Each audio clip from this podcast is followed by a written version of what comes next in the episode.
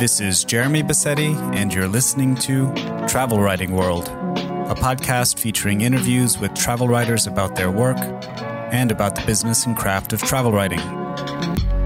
You can find the episode show notes, free travel writing resources, and much more at travelwritingworld.com.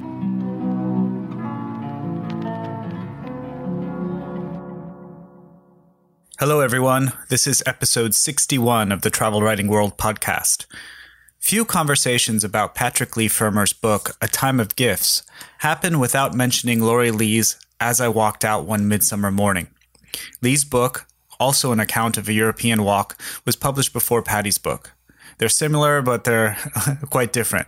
So on today's episode, Jessica Vincent joins me to talk about Laurie Lee and his book. We also talk about gender representations in the book and the book's enduring appeal. All of that's coming up in the interview, but I want to hear from you. Have you read Laurie Lee's book, and what are your thoughts? Please leave a comment on the show notes. Go to travelwritingworld.com and find the episode.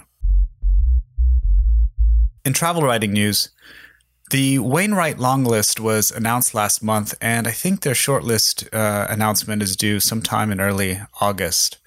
I know the Wainwright Prize is one that celebrates nature writing, but there there is an overlap between nature writing and travel writing. I, I think on the the long list there are some titles uh, that illustrate this overlap, like uh, Anita Sethi's "I Belong Here" and uh, Cal Flynn's "Islands of Abandonment." We're we are rooting for these travel adjacent titles. Lucy Nathan of Book Brunch notes that Monisha Rajesh just sold the rights to her forthcoming book, tentatively called Midnight Express, a book about sleeper trains and what she reports as a major deal. Again, another indicator that the, the market for travel books is healthy, but also another illustration of how niching down and uh, you know focusing on a particular subject, like trains in this case, uh, can be helpful.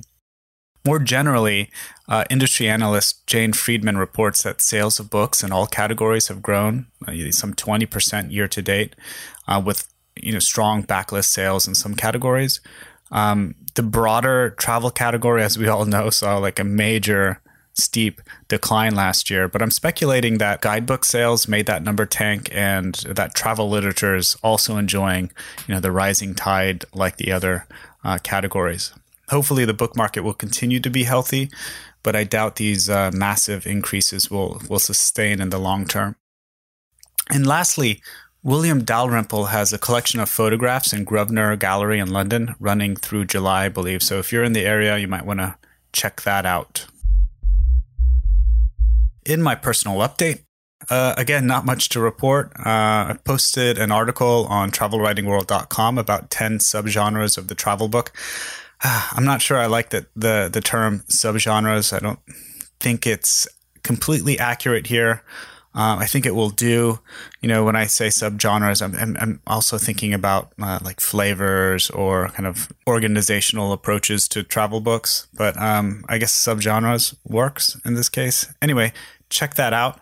Um, I also published a binaural field recording of a park in the Dominican Republic. There's also a video that I published along with it on YouTube. So if you want to check that out and listen to some ambient soundscapes, uh, you can listen and watch the video at jeremybassetti.com.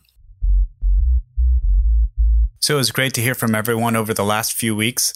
Gitanjali writes, You're my unending resource for great travel books to keep us going until we can head out for our own adventures. Thanks for the comment, Gitanjali. We also got a couple of new five star reviews. They're, they're the kinds without the comments, which fine, fine, fine. We'll take what we can get, but we like to read the comments uh, on the show. So please leave a review if you can and uh, leave a comment. I'll read it on the air. We also got a new patron. Thanks to Heinrich for supporting the podcast. So thanks for reaching out, everyone, and for supporting the show. If you want to get in touch, you can tweet me at Jeremy Bassetti, or you can leave a comment on the show at travelwritingworld.com and find the episode. While the show is free, it ain't cheap, so please consider telling your friends about the show, leaving a review on the Apple Podcast app or whichever podcasting app you use, or supporting the show with only a few dollars a month, less than a cup of coffee, at travelwritingworld.com slash support. So now, here is the interview. Well, welcome to the podcast, Jess. Thanks so much for having me. Pleasure to be here. So, from time to time, I invite writers to talk about so called classic travel books. And when I invited you, you suggested that we talk about Laurie Lee's travel memoir, As I Walked Out One Midsummer Morning. Um, and I'm excited to talk with you about this book. But before we do that, um, I was wondering if you could just give us a little uh, idea about who you are and, and, and what do you do? Yeah, so I am a travel journalist. I work with publications like National Geographic, BBC Travel, The Telegraph, The Independent, um, and some others. Uh, Pre COVID, I'd spent the last three years living out of a backpack, traveling through Central and South America, Europe, and a little bit of um, Africa as well. Um, so it was really through traveling full time that I I fell into this career of freelance travel writing. And now I'm based in the UK while we wait out this pandemic. Um, and I haven't been able to travel very much as I used to, but um, my work is still very much focused on, on telling long form, investigative travel stories, you know, that teach us something about a place. Um, a culture or community that is rarely reported in mainstream media. So that includes like lesser known or disappearing traditions um, or profiling projects and people who are doing incredible things um, around the world. So, yeah, so, that's me. So, not the uh, 10 best tequila drinks on the beach. well, I do love tequila, but no, I try. I mean, we all we've all done those lists and uh-huh. you know pay the bills, but um, yeah, I really love really love those kind of mm. long um, in depth, meaty travel stories if I can get them. yeah, but you've been keeping yourself bit, uh, busy. Uh, you have this wonderful Instagram live series where you interview other creative people in the travel space, so photographers and other travel writers, for example. Um, tell us a little bit about this before we talk about the book. Like, what is your username there, and what are the details about your Instagram live talks? Yeah, so I started, we're now on the 18th episode. This yesterday, I just recorded the 18th episode. Um, and it really just started as a way to kind of give aspiring writers an insight in, into the industry, but also as a way to connect um, with colleagues and stay connected over over COVID. Um, so yeah, they they go live every week, every Wednesday at six pm. Uh, my Instagram account is nomadatravel.travel. Uh, so all you have to do is just um, click on my profile at 6 p.m. We'll be there live. And we also upload uh, those lives onto IGTV so you can catch up at any point. And we've had some incredible guests. We've had you know, Sebastian Modak, the 52 Places traveler for the, the New York Times.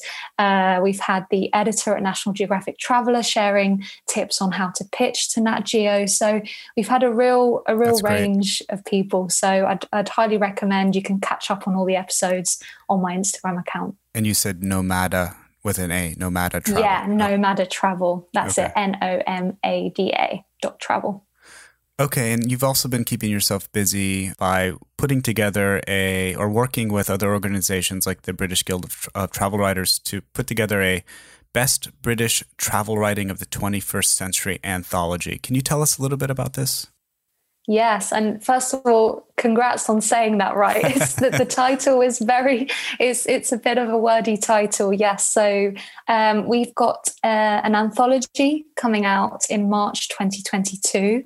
It's going to be a collection of 25 travel stories published in UK media in the last 20 years. So, a huge time frame. Um, it's a celebration of travel, a celebration of uh, travel writing as, as a craft, especially during this time where uh, lots of travel writers haven't had any work. Um, so this is really kind of celebrating uh, travel writing as um, as as a craft. So yeah, that's gonna that's gonna be published in March 2022 and we're currently looking for submissions so stories to include in the in the book uh, you don't have to be British to to submit your work. Your work just has to have been published in UK media in the last twenty years. So, uh, if you want more information about that, we're we're um, accepting submissions right now, right up until the fourteenth of June.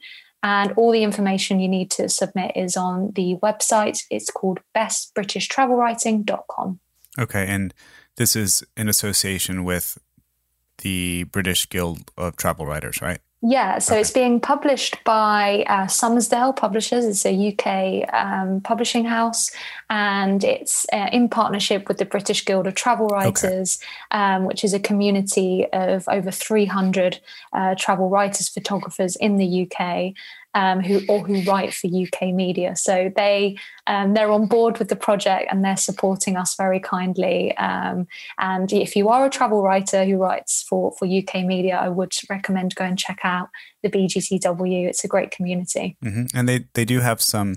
Uh, as just a side note, they do have some great uh, kind of like professional development type uh, webinars on Zoom, say that they do. It's avail- they're available to non-members for very small fee, uh, but those have been very kind of stimulating, um, and, and they're great. They're just all around great. Yeah, they're, they're great. I think they're under ten pounds, so really, mm. really affordable, and on, on lots of different topics. Yeah. Good. So now that we got all of that out of the way, uh, let's get into the book. Uh, you recommended that we speak about Laurie Lee's as I walked out one midsummer morning, which is also kind of a mouthful, uh, but it sounds Let's nice. call it as I walked out. as I walked out. Okay. Um, so, why did you suggest that we talk about this book? Yeah, I, it's actually I'm surprised because that, not that I suggested it, but actually I hadn't read as I walked out until last year. Uh-huh. Um, which, as a travel writer, I think people might be surprised because it's such such a huge a huge book. And I, I was aware of Laurie Lee. Um, I've been aware of him for a long time because um, in the UK, I think every school library in the UK, excuse me, has um, Cider with Rosie, a copy of mm-hmm. his first um, autobiographical book. Because um, as I walked out was the second in that in that series of three autobiographical books. So um, so I, I, was aware of his work at quite a quite a young age, um, but I didn't actually read as I walked out until last year when I was back home at my mum's house in Spain, and, and she'd got a copy for her birthday. And as soon as she'd finished, um, obviously I recognised the name, and um, she told me briefly it's about someone who walks. He he walks through um, through Spain, mm-hmm. and obviously um, I I was in Spain at the time. I'm half Spanish, um, and that that was a big draw to me. So I read it cover to cover, and and I absolutely loved it. Mm-hmm. You just mentioned that his earlier book, um, Cider with Rosie, is in all of the libraries of, of schools. And as I read this book, what struck me was that it seemed to be like a coming of age story you know, mm. something that I think a a, a young adult, uh, especially a young male adult, um, we can talk about that, that, that, But um, it seems like a, a good story for you know a young adult, like trying to figure out what what he or she wants to do in life. You know, um, it has that kind of uh, I guess naivety or this kind of youthful quality to uh, about it that just you know we're getting a little bit older, but pulls us back to our our youth in some way. I thought it was uh, very good uh, on that front.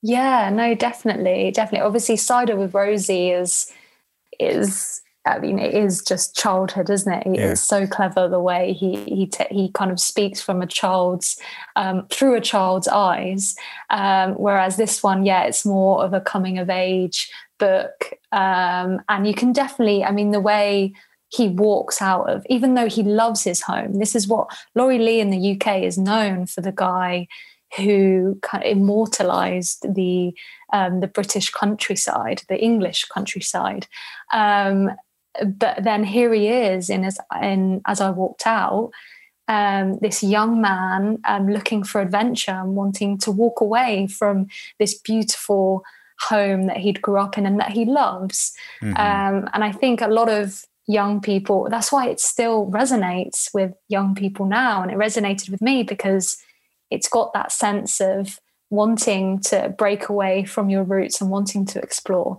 Um, so yeah, yeah, definitely, definitely know what you mean. Which which is very interesting because the story happens in 1934, and this isn't published until 1969, I believe. And mm. just like his earlier book, which is from a younger period in his life or an earlier period in his life, was also published, you know, many many decades after that. So it's interesting that he's able to to capture the spirit of youth uh, so well, even in his later years.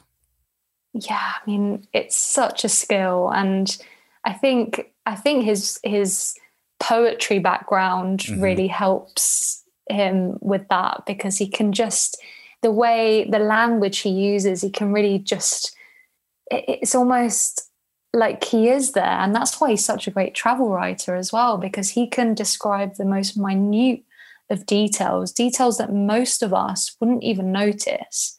And and he does it just with ease. And i mean i'm not sure how much sometimes i read i read through this and i go no way did you remember this. This is no chance.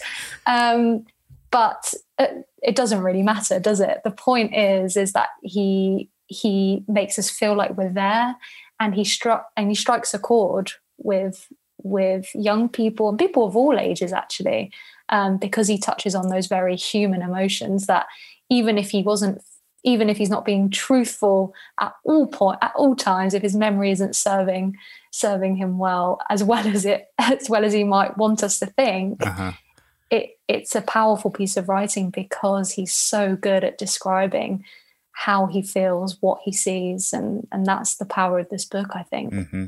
If I'm remembering it correctly, uh, I think Dervla Murphy, uh, in a, I guess a review of the book, or she was writing about the book. I, am going to scratch this out out if it's completely false, but um, I think she was reviewing the book and she brings this up. She says it doesn't matter if you know half of what he says isn't true because it's such a kind of powerful and beautiful beautifully written book. Really? I haven't actually read that. That sounds like I just copied her words. I haven't actually read that. Okay, that's yeah. that's really interesting. Yeah, I mean it's one of the perennial, I guess, conversations in in travel writing, especially um, kind of the longer form book side of travel writing. Um, to mm. to what mm. extent is all of this really one hundred percent true? Mm. And does that even matter if kind of the spirit of the the topic is is is true, right?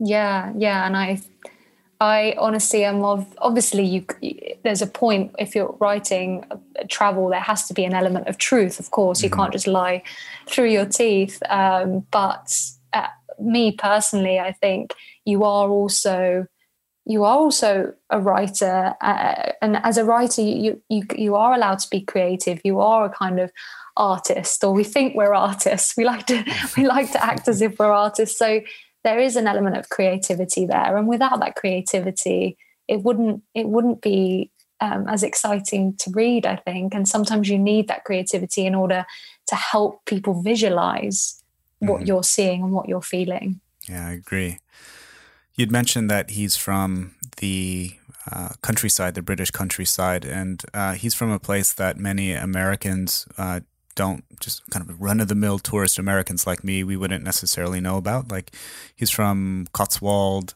I'm, gonna, I'm to butcher this because it, it, it, you pronounce it not as it is read as, or as it's written, but uh, Gloucestershire. He's, Gloucestershire. Yeah, yeah, yeah, that's right. all right. He's from Gloucestershire and Cotswold. And in 1934, when he's 19, he kind of sets off to London on foot with a fiddle. And as you mentioned, travels through Spain from coast to coast. Um, but can you give us a sense of uh, what Cotswold is like? What is Gloucestershire like? What is this region like? And um, just to contextualize it for, for people who may not know anything about it. Yeah, so the Cotswolds is a protected area in mm. the southeast of England. It covers, I think, six counties. Um, it's an official area of outstanding natural beauty. So that's um, that's the, the equivalent of, of, a national park in the in the US. You know, it'd okay. be um, it's it's officially protected, and I think it's been protected for fifty years. And actually, I read somewhere that the Laurie Lee and his family have a lot to do with that because they were very passionate about ensuring that the Cotswolds was protected and kept in in in the way that that he describes it. You know, because he could see that with with cars um, being invented and being used more in the 30s and 40s, um, that that these beautiful villages in England were going to change. So, it, and and it, to some extent, it has worked because uh, the Cotswolds is everything, or at least those protected parts is everything that Laurie Lee describes. Um, more so in, in Cider with Rosie, it's you know rolling green hills dotted with sheep and mm-hmm. clusters of those very famous honey-coloured stone houses and medieval churches and tiny cozy pubs serving craft ales, you know, and, and steak and kidney pie. Um, so during Lee's childhood, the Cotswolds was just the Cotswolds. They were just little villages, little chains of villages, sleep, sleepy rural villages. Um, but now it's, it's probably one of the most visited areas out, outside of London. They're hugely, hugely popular. Mm-hmm. Um, and I'm sure with US tourists, when the American tourists, when they come, they come over, they love, they love the Cotswolds. Mm, I need a, I need a visit there. I, I mean, yeah. I guess first time travelers to London uh, or to, to, to Britain would probably hit up one of the capital cities. And then if they're adventurous, they might kind of go off into the countryside. But I guess that's where you know the the magic happens. People love to visit Paris, but as soon as they go outside of Paris, for example, they you know learn another side of, of the country and, and fall in love with it in ways that they weren't expecting. So it does sound very rural and uh, and kind of like a wonderful place. But if you loved it so much, like why did he want to leave? Did, did you get a sense of why he wanted to leave to just leave the area? Do you, do we know why he left? Hmm, that's that's an interesting question. I think I don't I don't know. I mean, I just got the sense just reading the book. Mm-hmm. I mean, mm-hmm. without without taking in sure. um, any kind of other context, just focusing on what you get from the book. For me, he was just a 19 year old boy who had lived all his life in this tiny village um, and he did love his home. We know that it was it was he, he has fond memories mm-hmm. of his childhood, as you say. But it gets to the point, and I think there's a line at the beginning, and I can't remember I can't remember it off by heart. I haven't written it down, but it's something along the lines along the lines of that he felt that the streets were almost suffocating him. Oh, right. At that point, mm-hmm. do you do you remember that? I yeah. think there was something about they just felt they were they were narrowing in on him and yeah. the way he describes it is beautiful so i'm not going to try and yeah. and um, paraphrase but it was basically that that he feels suffocated and he sees that you know um, when the when the girls look at him marry they, me marry me they, huh they say marry me settle down yeah, yeah. marry me settle down exactly exactly um, and he doesn't want that he's not ready he's obviously got this adventurous spirit in him that um, obviously lots of us travel writers, travelers um, can relate to, where mm-hmm. you're getting to an age where people have certain expectations of you, and as a as a kind of product of that, you want to rebel and you want to walk away and see see what lies beyond beyond the village walls. Mm-hmm. So yeah, I, I know exactly what part of the book that you're talking about because I'd I'd circled it um, just because you're right. It's just beautifully beautifully written, but kind of resonating in some way. I came I come from a a, a small town, so it kind of resonated mm. with me in, in, in, a, in a special way. But he was he was talking about the suffocating hills, I guess, and he'd mentioned walking down a street. And as you said, I'm gonna butcher this. I'm not gonna you know re- recount it as beautifully as he writes it, but something about walking on a road to London, suffocated by the hills, that has something to do with that, you know, the forces of tradition are yes. forcing people to walk down the street to London and to leave the countryside. So I think here he's talking about modernity, the promise of big city life, of of uh, uh, I don't know, of action, of of adventure in a big city. I think that's the fuck. Oh, sorry, that was gonna, that's the force uh, that that pushes him out. Yeah, yeah, definitely. That was it. That was it. I wish I'd written the quote down, but um, yeah, that that's exactly it. He's he's pushed out by by the pressures of of what's expected of him. I think. Okay, I found it. Can I read it?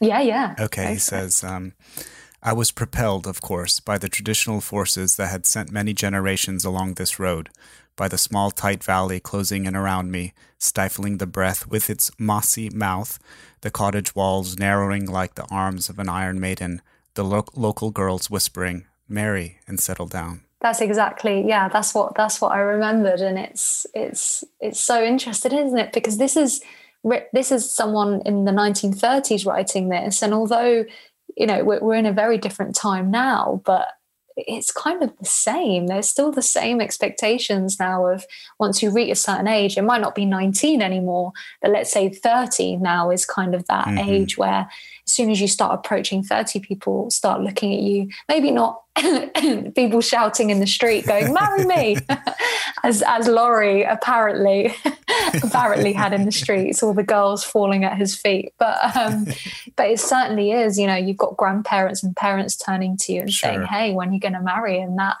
that certainly for some of us makes us want to run away or, or walk, walk across Spain. and walk across Spain he does. Um, after a brief interlude in London, he stays there for I think about a year.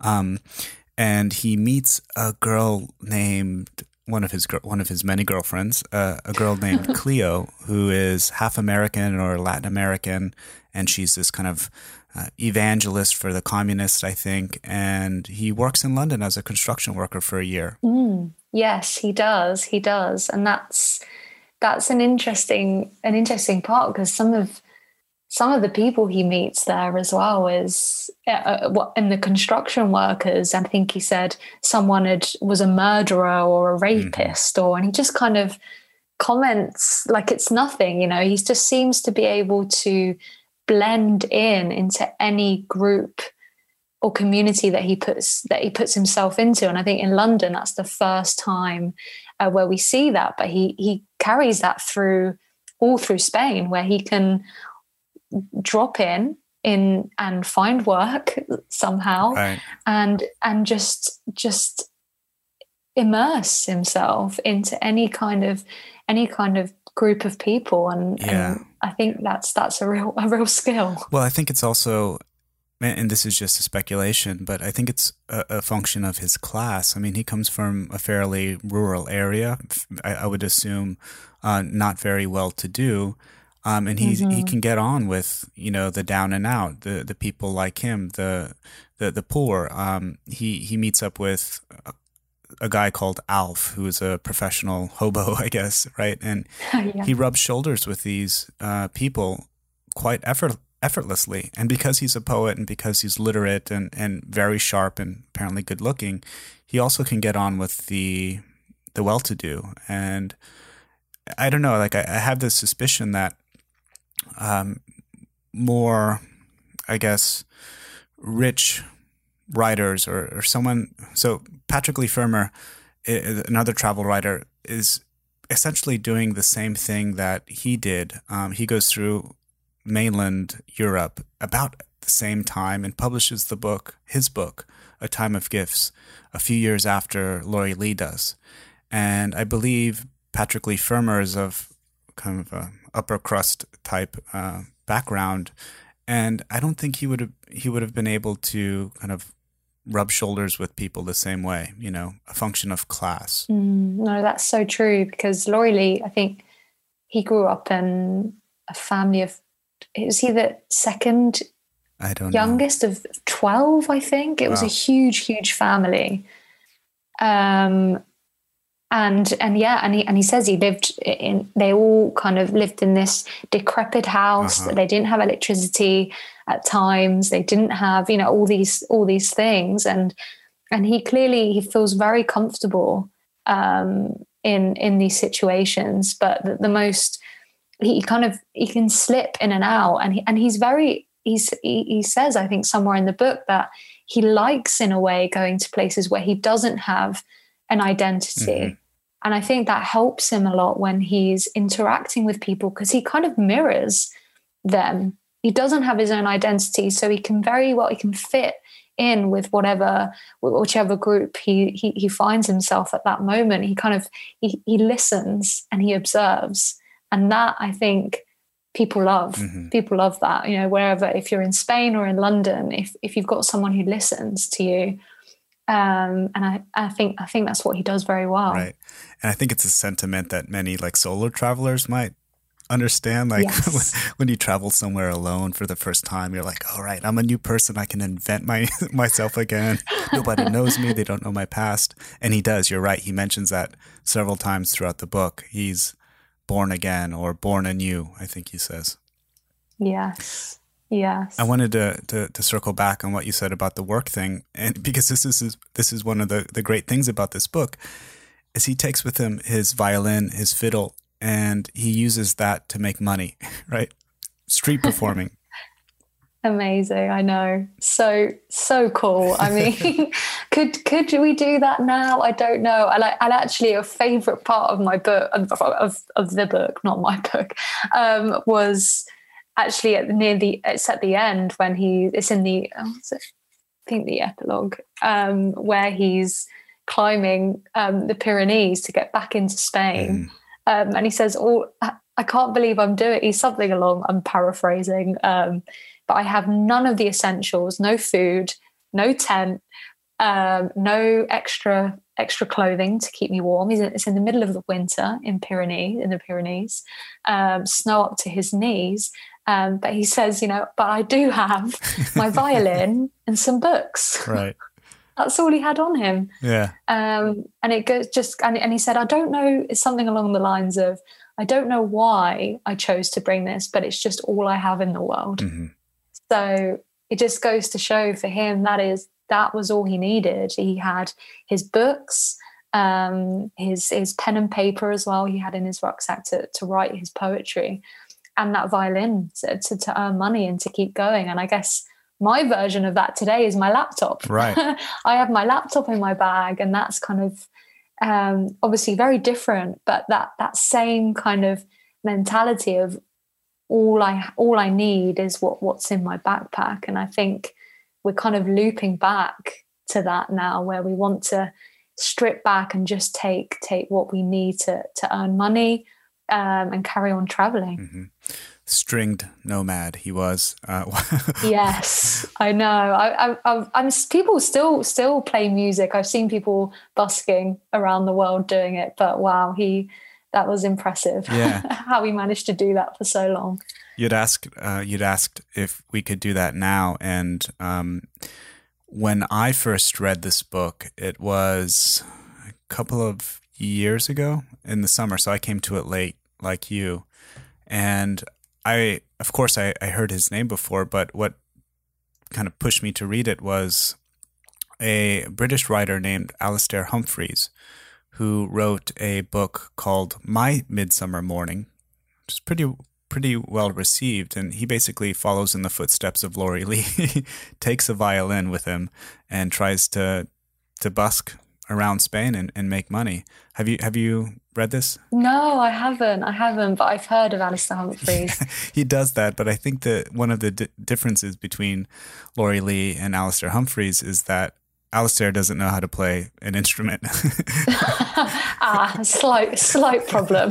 so he's learning on the go, but um, from what we understand, uh, Laurie Lee does know how to play the fiddle fairly well, but he's just never done it in the middle of the street asking people for money. So there's a lot of, I guess, commentary on the anxiety of performing on the street, learning new songs that village people want to hear, and um, uh, kind of a very interesting, like, anthropological account of who pays well and who doesn't pay well and what cities pay well and what cities don't pay well you know it's kind of interesting yeah yeah it's really interesting when he says yeah a certain time of day or um, yeah a certain kind of person uh-huh. will will will just walk past some i said people in suits you know the people that have the most money are, less likely to pay right. i think was that is that right yeah. am i remembering that right yeah. they would just kind of hurry past um, whereas it was the lower classes, and surprisingly, those that had less money would would sit there and watch him and, and pay. So yeah, that was really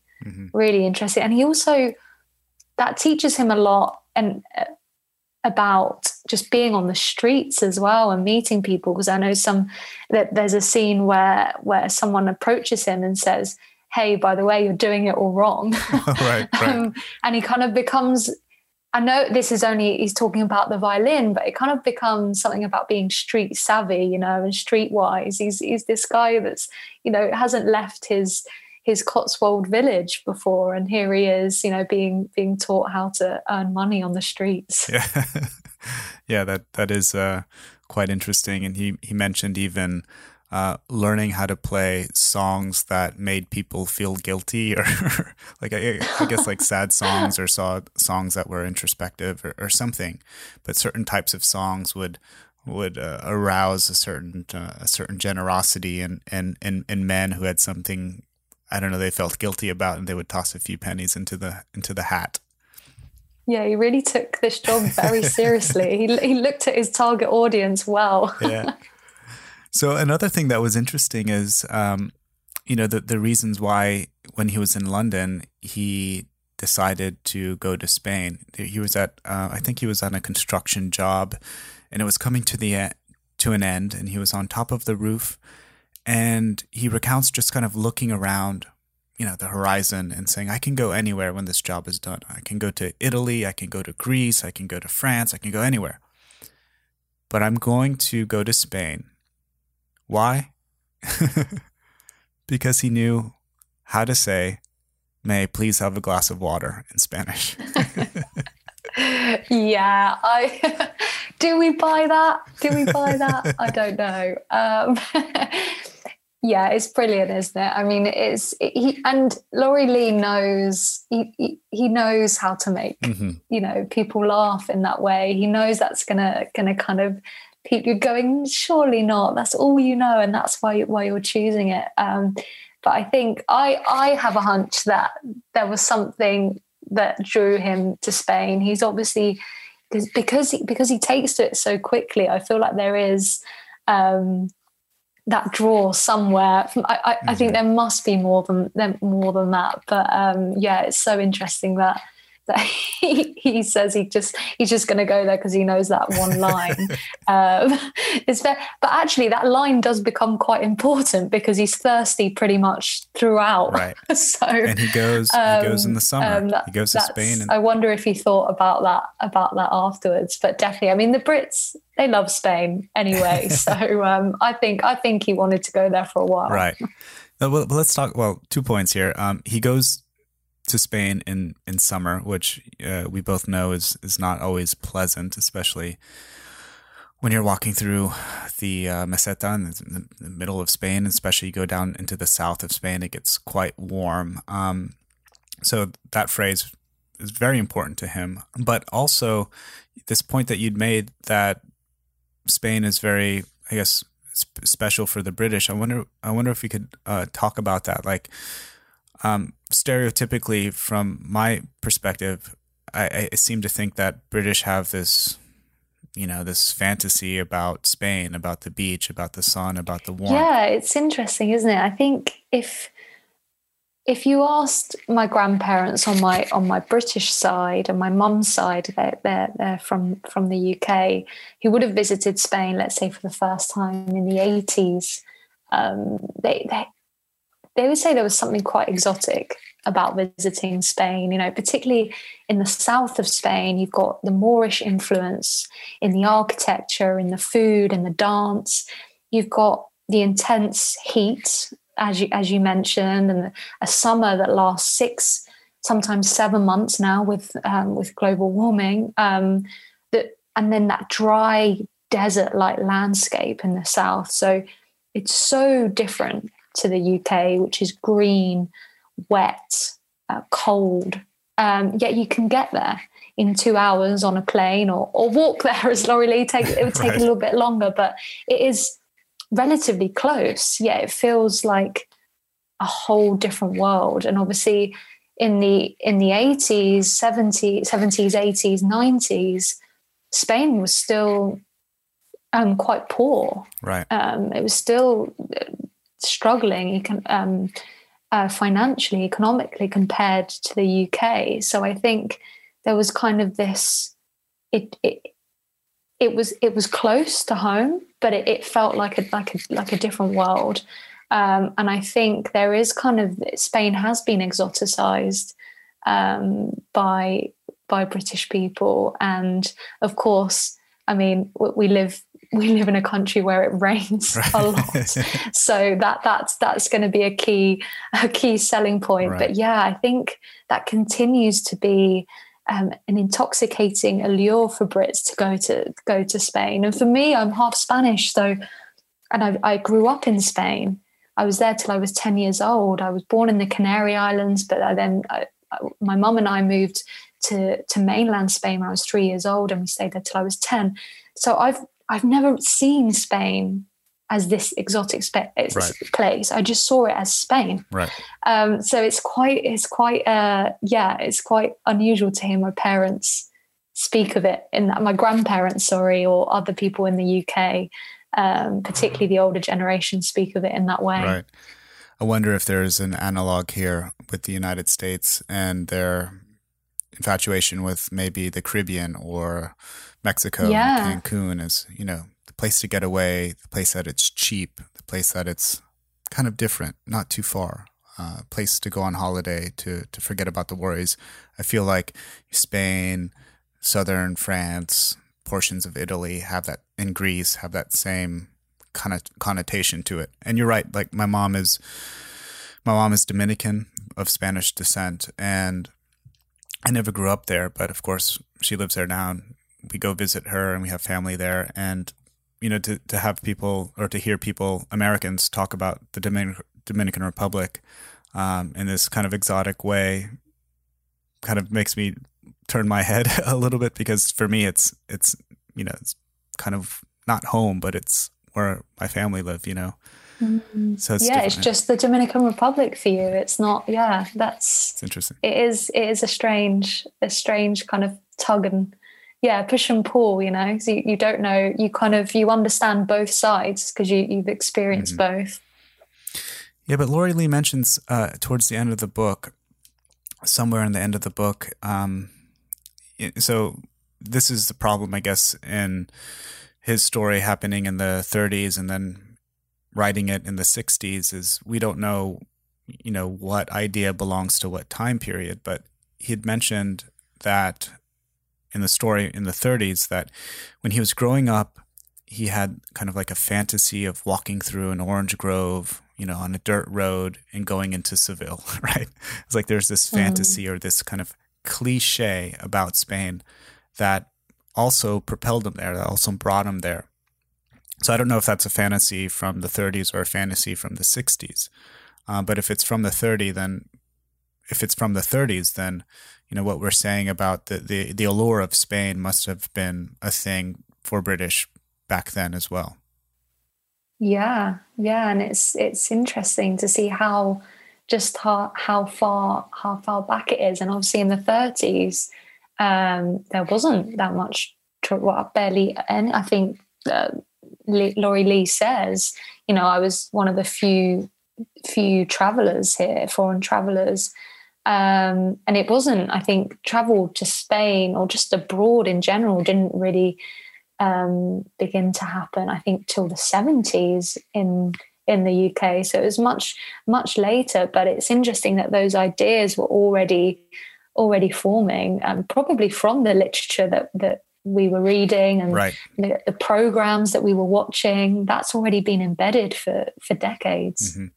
I, I did uh, some of my graduate coursework on Spain, and you know, one of the um, I don't remember exactly where I read this, but you know, uh, Franco uh, in the seventies had this program uh, in, from the Ministry of Tourism designed to attract British dollars, specifically to the southern coast, right? So Costa del Sol, the Mediterranean, and you know, invested a lot of money there to attract foreign, particularly British uh, tourists. But you're right. I think the literary tradition of people, despite Laurie Lee saying not many people went, which is probably true, but there there were some uh, educated uh, British travelers and also French travelers that you know wandered throughout Spain and and and wrote about them that certainly he would have known about. Right, Gerald Brenan went to Andalusia. He went to Granada, um, spent some time there, wrote a great book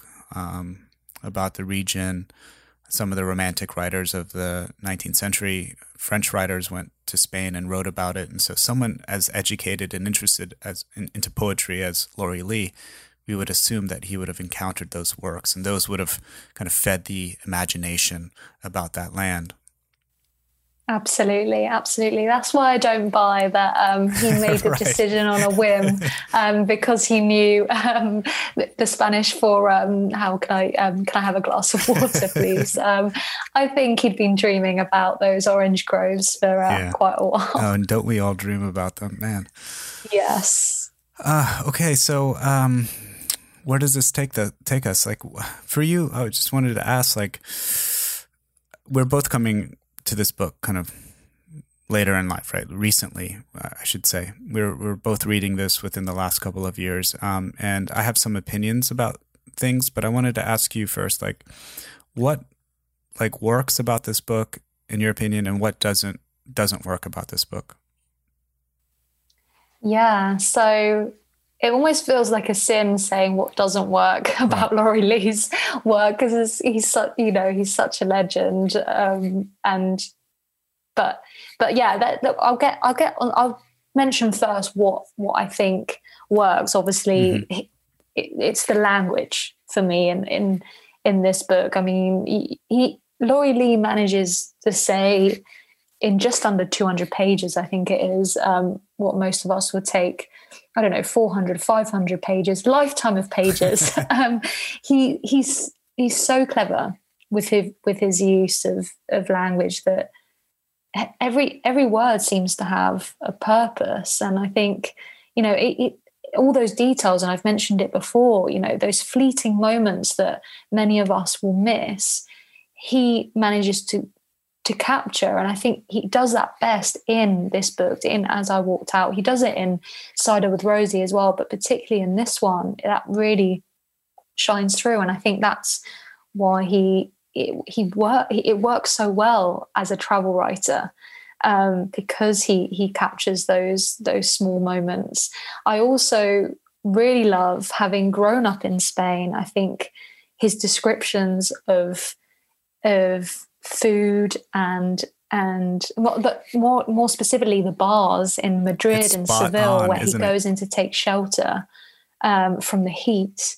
Um, you know, those those descriptions of sizzling hot prawns and giant um, um, uh, squid rings, calamares. You know, yeah. Um, it, that to me, even though he's writing from a very different time period, a very different Spain to what I where I grew up, it's it it still feels familiar. It feels familiar to the Spain that I grew up in, and that's that's quite something. And I think that for me, because Spain basically. It, Spain is lots of things, but to me, Spain is is food, yeah. and and that's that's what I remember as a child. It's the the images of people eating and drinking, and having building those connections with family and friends around the table. And that's how Laurie Lee finds a lot of his connections through food and through drink in these bars.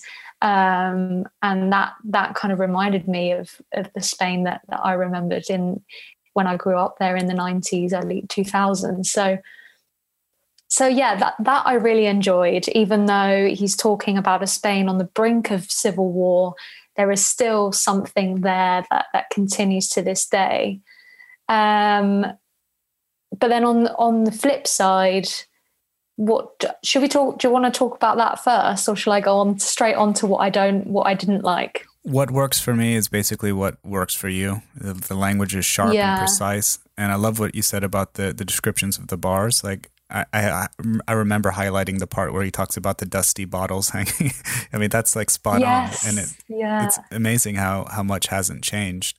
But for me, also, um, what worked, and this is a f- function of the language as well, but is is the pacing. You know, it's uh, mm. uh, well paced. I mean, as you as you mentioned, it's 200 pages, around 200 pages, and it's a two years condensed in 200 pages, and it just skips along. There's no dry asides. There's nothing unnecessary. The language is so precise and moves so forward that you can't put the book down. Mm. Yeah, it's so impressive. I just think about the times where I've got to write a 2,000 word article about a five day hike I did in Mexico and I struggle, you know? Yeah. and I think, and I, then I read these pages and I think, he he just does it so effortlessly. It doesn't feel like you, he's rushing right. either. Right that's the skill. He you think, oh, you know, he's got to he wants to keep the, the the story brief and to the point. So you might feel like you're rushing and skipping over things, but it doesn't because every word is so rich that um, it, it, he makes it work, and that's why he's he's the great writer that he is. I guess right. He makes it he makes it look easy and effortless, and I think that's yeah that's the mark of skill. Yeah. What about um, perhaps some of the things that didn't sit well with you.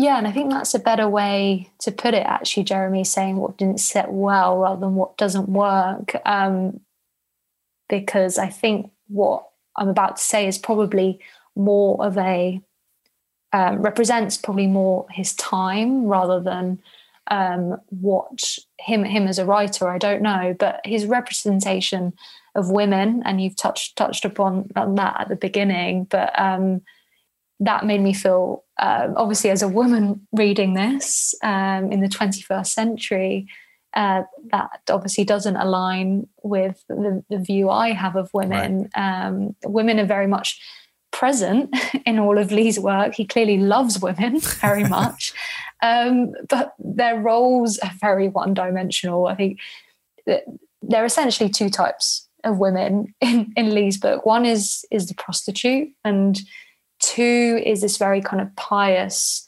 housewife caring for her husband. And it's clear, you know, that what Lee finds sexual gratification from women, he kind of seeks comfort and solace in women. But when it comes to needing friendship or a mentor or a guide or someone to confide in, he always he always turns to men.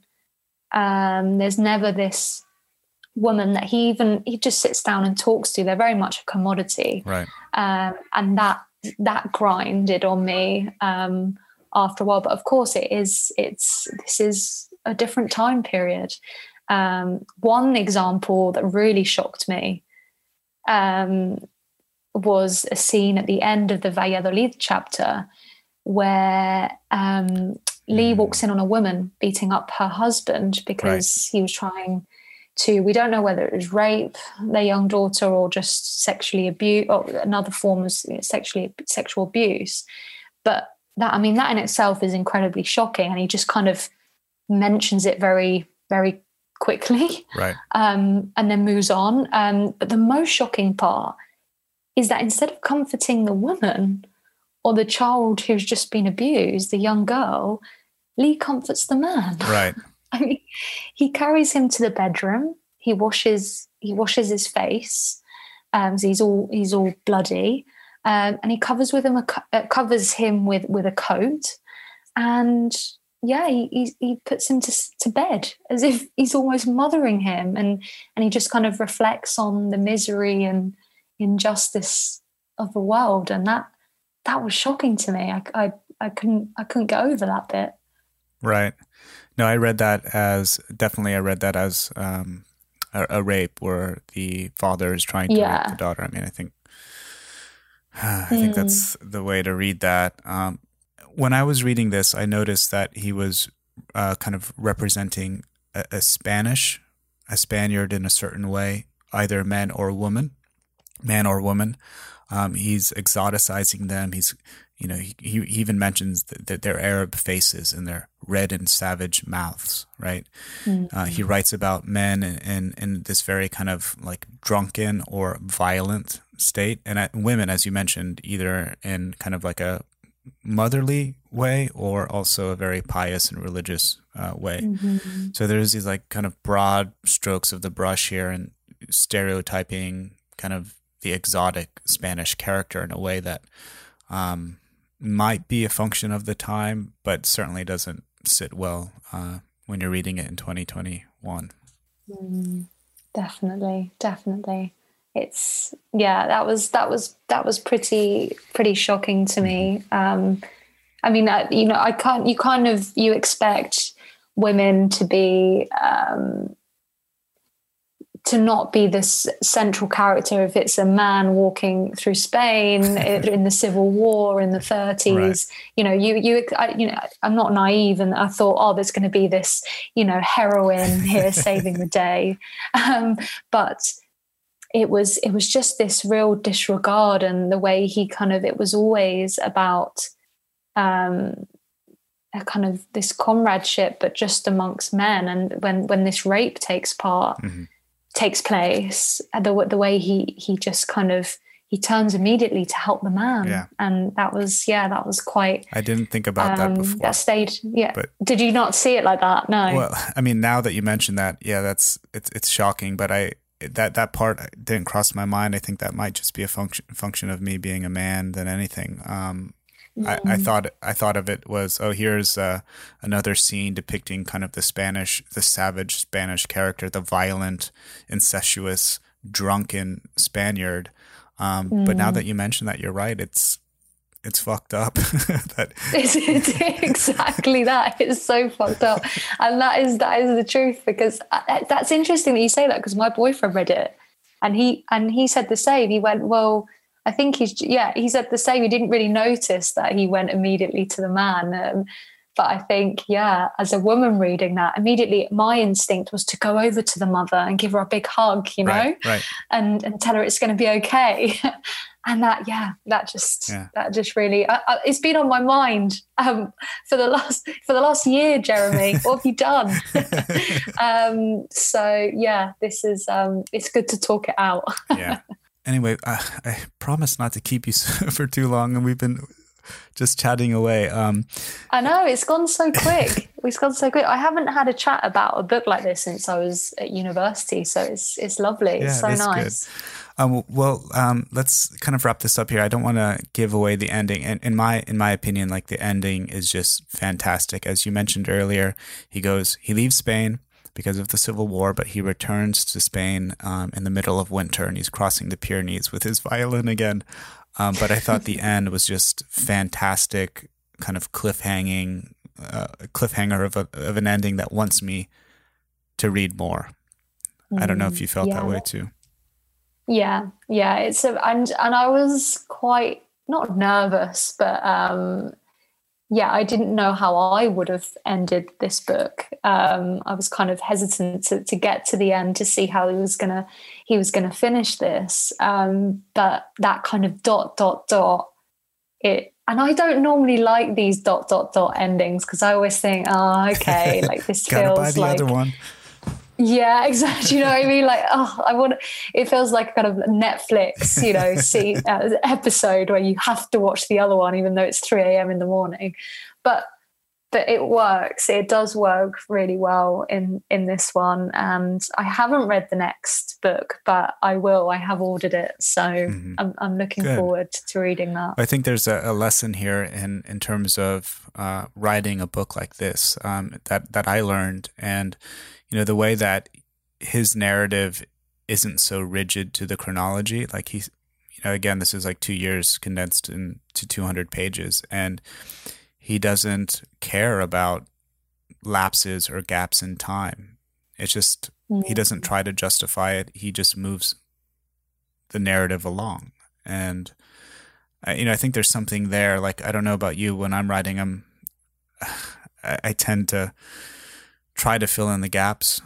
Do you know what I mean? Does, is that making any sense? Yeah, like yeah, it's so true. And you and you feel as if the reader won't understand what you're right. what you mean, exactly. or like the reader won't won't have caught up with where you are in your storyline.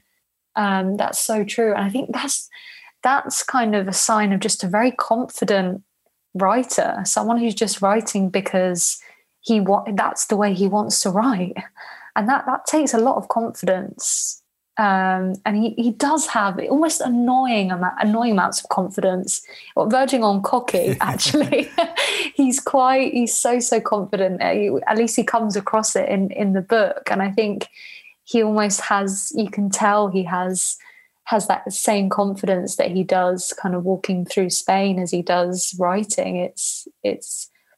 I wish I could write like that. I wish I had that confidence. It's it's um yeah really really powerful. Yeah. Ditto there. I think that's a good good place to to end this talk. So i re- look i really enjoyed chatting with you about uh, his book and, and it was just fun. And close us out. Let us know remind us again where we can find you on instagram. Yeah, so you can find me on Instagram. Uh, my handle is at nomada dot travel. That's nomada, N O M A D A, nomada travel. Um, I also have a website. It's Jessica G Vincent at um, no, that's not at outlook.com. That's my email. um, jessicagvincent.com that's my um, yeah my website where you, you can see my work on there and get in touch if, if you have any questions great i'll put those links in the show notes thank you so much for coming on great thanks so much jeremy